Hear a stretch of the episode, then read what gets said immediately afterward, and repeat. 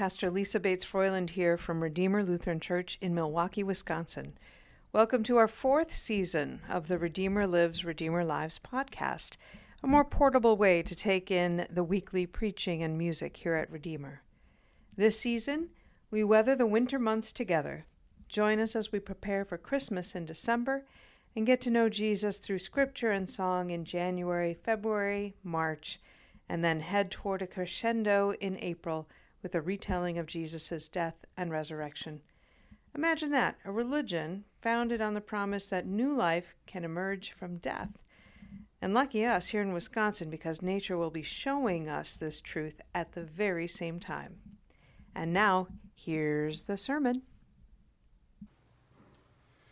Well, good morning. Grace and peace to you from our Father God and from the Holy Spirit and from Jesus. Uh, again, my name is Pastor Mike, and it is so good to be with you this morning. Now, I love the story that we have this morning about Joseph, uh, but I also have to admit that it's kind of a tragic story in that every time I read the story of Christmas, and particularly Joseph's role in it, I think, man, that guy sure got the raw deal. See, this guy, he thinks that he's got this uncomplicated marriage in front of him to a pretty young woman named Mary. And then all the things happen. First, Mary tells him that she's pregnant by the Holy Spirit. And, uh, well, if I'm Joseph, I'm thinking, mm hmm, yeah, right, the Holy Spirit. And so Joseph, being a good man, tries to dismiss her honorably to which then he gets visited by an angel who tells him, No, no, no, no, no. She's actually telling the truth, which I'm sure was some comfort to Joseph until he thought about the fact that now he's in charge of raising God's son. Then we have this moment where he's like, okay, I accept, you know, the responsibilities that I have. I'm staying true to Mary. And then he gets the news that a census is about to happen and he's going to have to take his eight month pregnant wife on a 70 mile walk from Nazareth to Bethlehem. More bad news. And then when he gets to Bethlehem, there's no bed for him and his now nine month pregnant wife. And the bad news doesn't stop there. This poor guy, after Jesus is born and there is great celebration and joy, before Jesus is even one years old, he must, Joseph must take his family to Egypt as refugees because some supposedly wise men from the east gave up the game, and now the murderous Herod wants to kill every baby boy under the age of two. And so, with every step, Joseph tries to be faithful, but is just met with worsening and worsening circumstances. But here's the thing every time that I read the Christmas story through the eyes of Joseph, I can't help but admire his character, his ability to take everything in stride, and his ability to continue to roll with the punches as God gives it to him. And as I'm trying to sum up what it is that I so admire about Joseph and the way that he responds to each of these situations, my brain made the connection, as only one with a three year old daughter can, to Frozen 2, the movie. Because as a pastor, I'm deeply steeped in the stories of Scripture, but as a dad of a three year old and a one year old, I am also deeply steeped in these stories of Disney Plus. Um, so, if you're not familiar with, Disney, uh, with Disney's Frozen 2, it's the story of two sisters, Anna and Elsa, who find out that there is trouble in the nearby enchanted forest.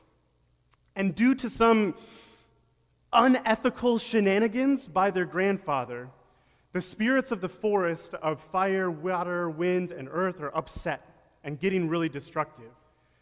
And not only that, but the way of life for the druid like people who live in the enchanted forest is threatened, and their lives are in peril as well. And so Anna and Elsa, they go on this adventure, and as they start to uncover what had happened in the past and the kind of dire circumstances they find themselves in now, they realize that they have very little control over this current situation they find themselves in.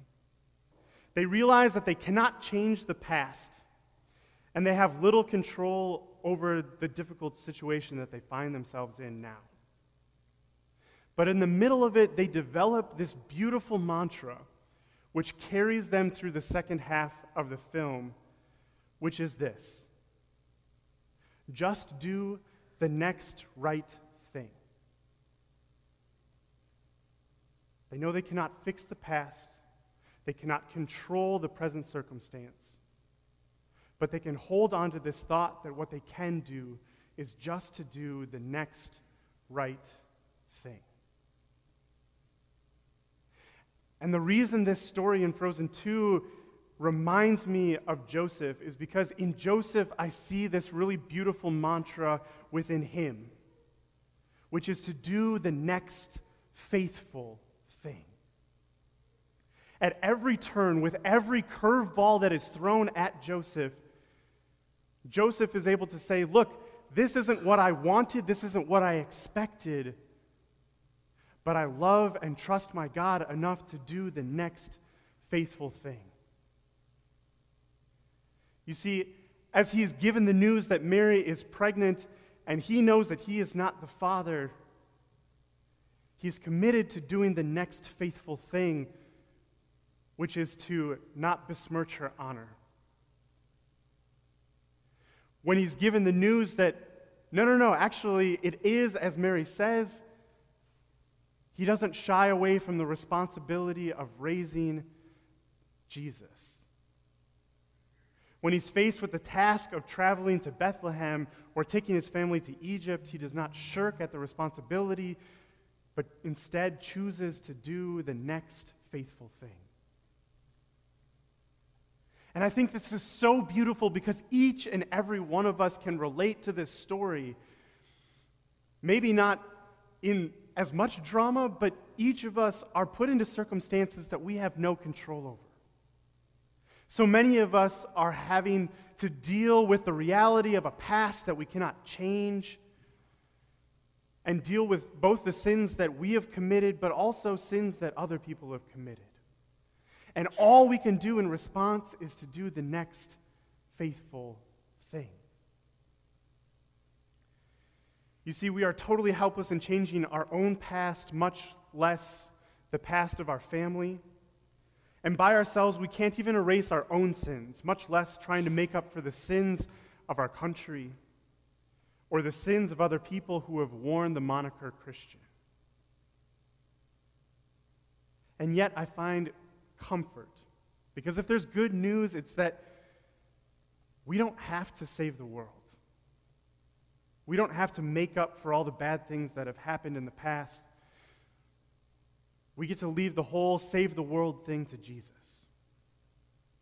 And all we need to do is that next faithful thing.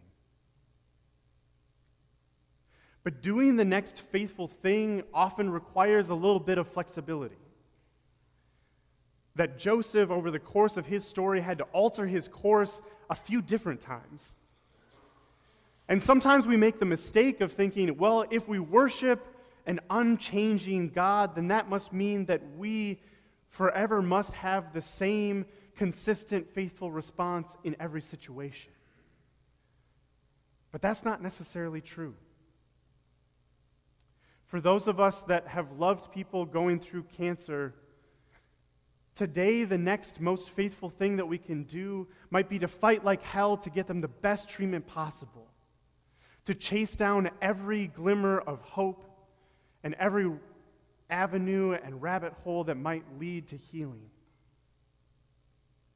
But tomorrow, the next faithful thing that we might do is allow our loved ones to die in peace with dignity, surrounded by the people that they love. For those of us that love people who are dealing with addiction, Today, the most faithful thing that we could do is shower them with emotional and financial support. But maybe tomorrow, the next most faithful thing is to set strict boundaries that protect ourselves and protect the other person from being enabled in their habits. In some ways, this idea of doing the next faithful thing is embodied no better in one of our beloved congregation members, Mark Trentadue. Yesterday, we had a memorial service for him here.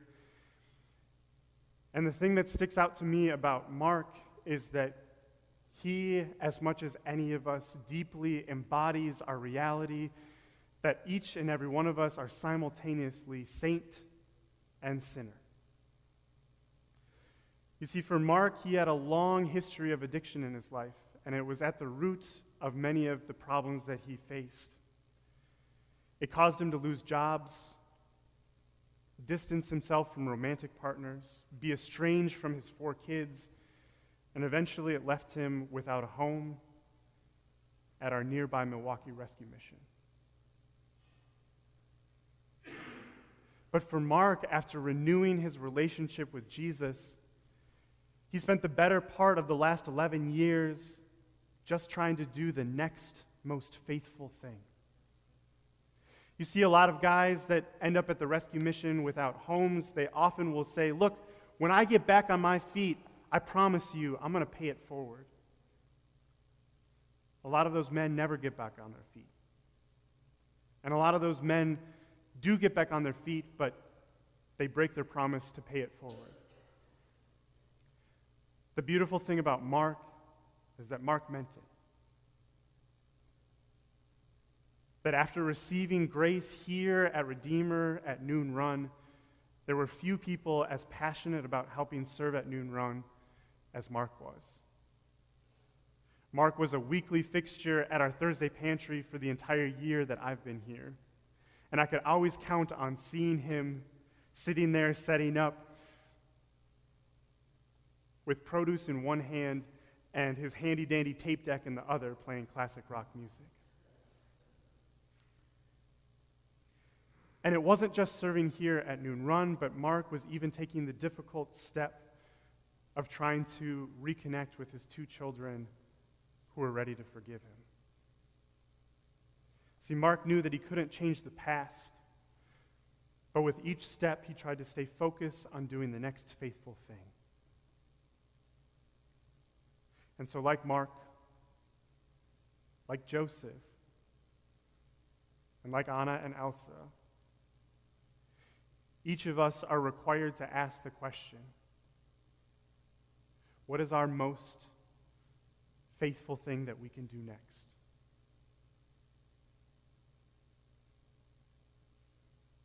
At this time in Christmas, we get to remember the joy that God is with us we're given comfort knowing that we don't have to be the ones to save the world or even to be the ones responsible for saving the people around us.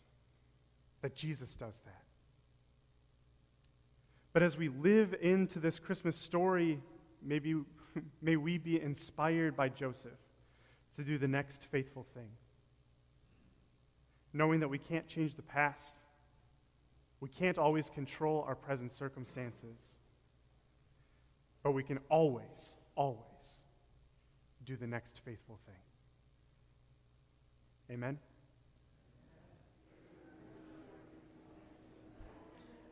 So after after listening to Mike's sermon, I was tempted to play "Let It Go, Let It Go." Uh, I mean, any any reminder? There you go. Um, I, I I'm when Pastor Lisa and, and Alex and Mike and I were discussing this week, um, we, I knew that the, the topic was going to be kind of understanding the Christmas narrative from Joseph's perspective. And we were looking through the hymnals, like, God, there's just not a lot of Joseph songs. And so uh, I went on to the great arbiter of new music, at least to me, was YouTube and uh, I found this song. Uh, it's a gorgeous song, and uh, as you listen to it, look in the lyrics in the bulletin. Um, but I want you to envision a conversation between Joseph and God, and I think this is what Joseph might have said.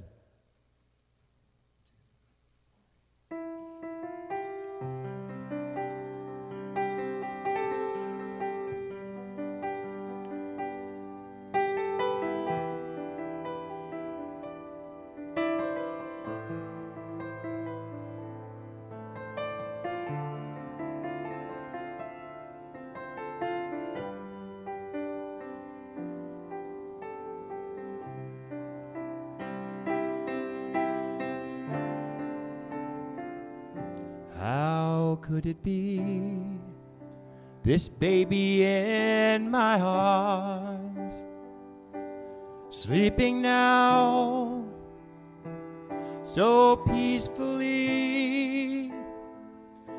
The Son of God, the angel said, How could it be?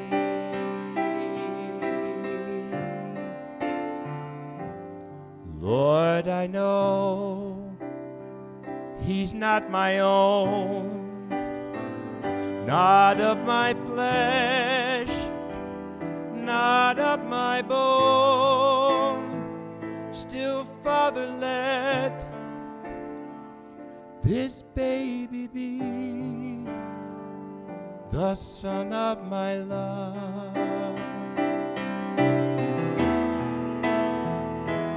Father, show me where I fit into this plan of yours. How can a man be father to the Son of God? Lord, for all my life I've been a simple carpenter. How can I raise a king? How can I raise a king? He looks so small, his face and hands so fair. And when he cries, the sun just seems to disappear. But when he laughs, it shines again. How could it be?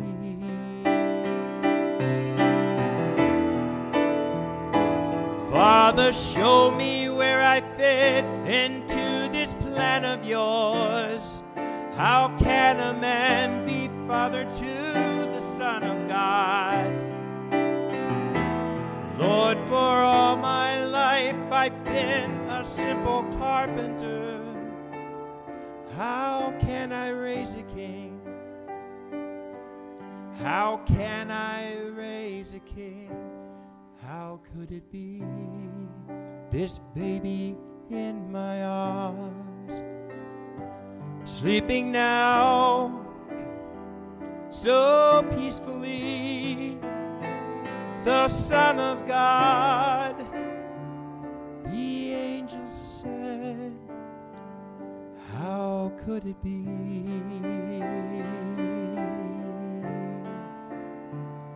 How could it be?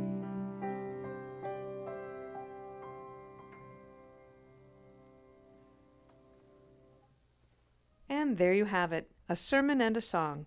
Hope you are inspired, fortified, challenged by these podcasts, and also willing to donate to support our ministry here in the heart of Milwaukee. Online, go to www.redeemermilwaukee.org.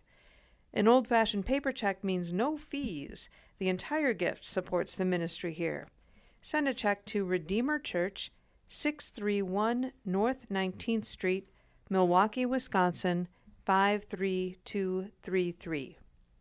Our Fearless and Faithful Capital campaign invites anyone to help us with financial contributions, big or small, to make our physical home at the corner of 19th Street and Wisconsin Avenue ready and able to worship, for education, and especially for outreach in decades to come. Information on Fearless and Faithful can be found at the website www.redeemermilwaukee.org. Until next time, may our gracious God increase your hope, strengthen your faith, deepen your capacity for love, and grant you peace.